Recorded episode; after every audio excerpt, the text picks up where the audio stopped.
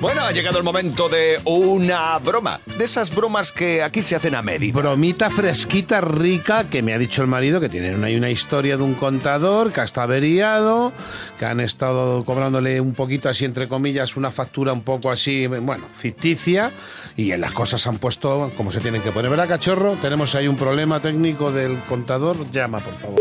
Gracias. Hola, buenos días. Es de aquí de, de la electricidad. Sí. A ver, pues A ver. cuénteme, ¿qué es lo que le pasaba al contador? El contador que dejó de funcionar, llamé por teléfono, Sí. vinieron, me, me cambiaron el contador y, Sí. y ya. Vale, es que se lo digo porque, claro, aquí hay un montón de facturas que no se han cobrado, ¿eh? ¿Cómo? Porque nosotros le estábamos cobrando muy poco dinero.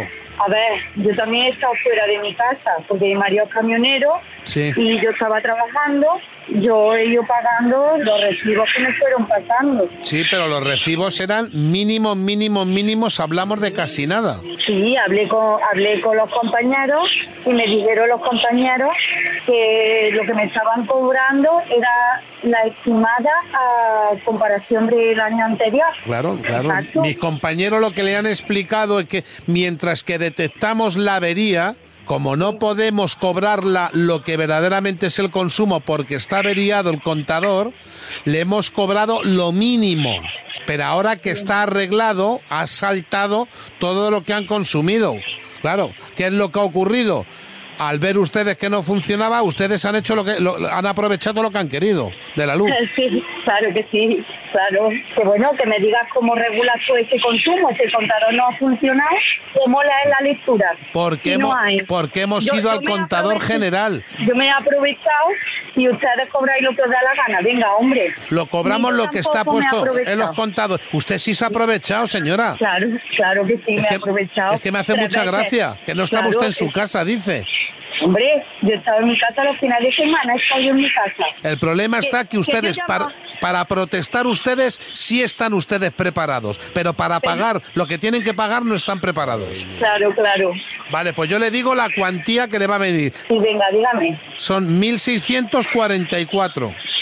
1644. Sí. Muy bien, ya, ya me pondré yo en manos de quien me tenga que, po- que poner Bueno, pues y ya. que me diga a ver cómo veis vosotros los contadores. Los Vamos. contadores no engañan, señora.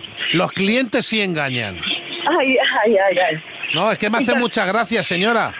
Sí, sí, y a mí que me suena su voz un montón Ah, también. Pues no lo sé, de- de- yo no sé, yo no sé de qué le suena. Lo que sí le digo es una cosa: de poner tanto la radio, atrévete de cadena dial, el consumo es muy alto. Antonia, que soy Isidro Montalvo del programa Atrévete de cadena dial, de parte tu marido, el camionero. Sonia, paga ya. Decía yo, yo decía que la voz me suena un montón que no puede ser. Ahí está. Isidro Capañao, eres qué buena gente. ¡Viva los camioneros! ¡Ole ahí el arte! Chao, chao, chao. Bromita fresquita, rica, claro que sí. El marido manda un email a atrévete arroba cadenadial.com. Y ahora estamos de moda con el WhatsApp. Sí, porque también puedes Claro. pedirlo a través de nuestra línea de WhatsApp 628 54 71 33.